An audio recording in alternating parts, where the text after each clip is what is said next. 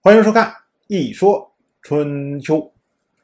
鲁国第十四任国君鲁允进入在位执政第十五年，郑武生这几个儿子都非常有能耐，所以谁也斗不过谁，这才江山轮流坐。但是郑国就因此陷入了衰落，而别的国家呢，以前他所压制的国家呢，就再次兴起。不光是宋国，还有一个国家，这个国家就是许国。当年郑国发动三国平许，当时把许国灭掉之后，郑武生为了安全起见，将许国当时国君许福的弟弟叫做许新臣，把许新臣呢安置在许国国都的东部，然后自己又在西部设立了个自己人。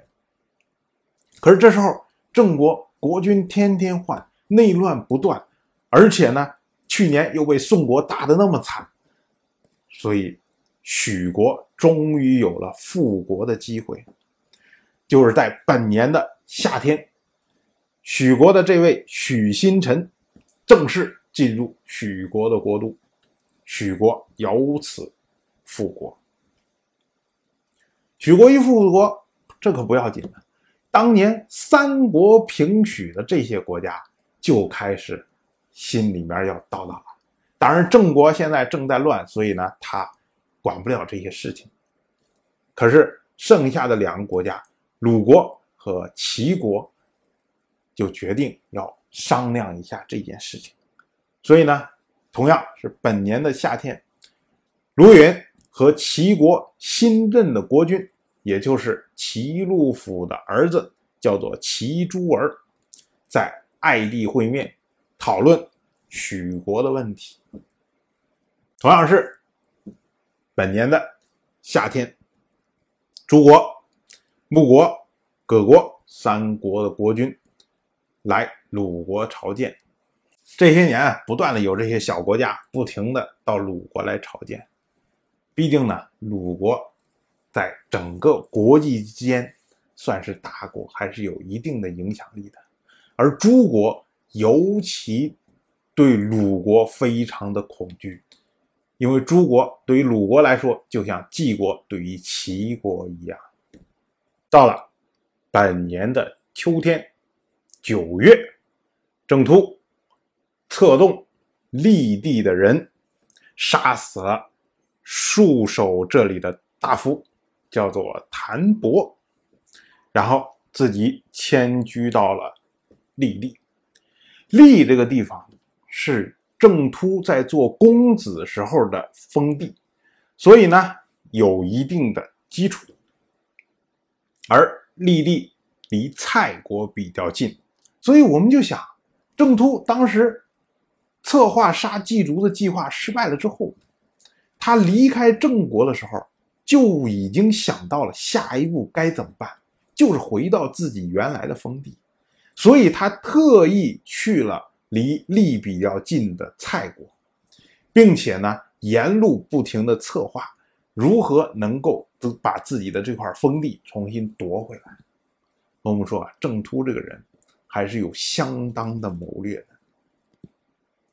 郑突攻占了利地，这一下呢，等于是郑国分裂。利这儿来是一块然后郑国本土又是一块紧接着到了本年的冬天，十一月，卢允在赤这个地方和齐国的国君齐诸儿、宋国的国君宋冯、魏国的国君魏硕、陈国的国君陈琳会合，讨伐郑国。这真的是国际大和解呀！我们之前一直在讲郑齐集团和宋魏集团，然后郑齐集团如如何如何压制宋魏集团，宋魏集团如何如何压制郑齐集团。可是，在了今天，宋魏集团加上郑齐集团，除了郑国之外的所有的国家，一起来讨伐郑国，为了什么？就是为了让郑突回国。这个事情说起来也是蛮有意思的，郑突有这么得人心吗？郑乎有这么不得人心吗？其实都是利益所在。比如对于鲁国来说，鲁国当然喜欢郑突在位置上，因为郑突跟鲁国的关系是何其的近。郑突不断的在巴结鲁国，跟鲁国要友好，而郑乎是什么？郑乎跟鲁国之间有嫌隙，而郑乎之前曾经策动过对鲁国的战争。那你让鲁允去选，鲁允当然选郑突，不选郑忽了。而对于宋国来说，宋国花了那么多的功夫，才终于把郑突拥立上来。他虽然不停的索要贿赂，可是贿赂他居然还没索要完呢。现在郑突下台了。那么对于宋国来说，之前的所有的投入都打水漂了，而对于其他的这些魏国、蔡国、陈国，这都是以宋国马首是瞻的宋魏集团的人嘛，所以宋国一行动，自然这些人都跟着行动。最有意思的是齐国，郑国从郑突换成了郑忽，跟齐国来说，其实真的没有太大的关系，而。郑突当年还曾经率领鲁冀联军击败过齐国的军队，齐诸儿为什么就那么想着要送郑突回国呢？原因是因为郑忽太过骄傲。当年齐国巴巴的两次要求招郑忽为婿，都被郑忽拒绝。在上一任国君齐杜甫的眼中，齐杜甫可能觉得这是少年英雄，有志气，我喜欢。可是对齐国其他的人来说，就觉得这是给脸不要脸的。郑乎那么骄傲的人，如果有人能挫折他一下，这是很多人所乐见。虽然集合了这么多的国家，但是郑乎。毕竟是原来郑国所立的国君，你再看不惯人家，人家的礼在，所以联军最终没有能攻克郑国，只好撤退。宋国一看这个呢，说那也不能让你郑乎上台之后把我的人给灭掉，所以呢，宋国就提供了军队，专门。来支持郑突，让郑突能够守住立地。所以郑国一看呢，也就没有特意去攻打立地。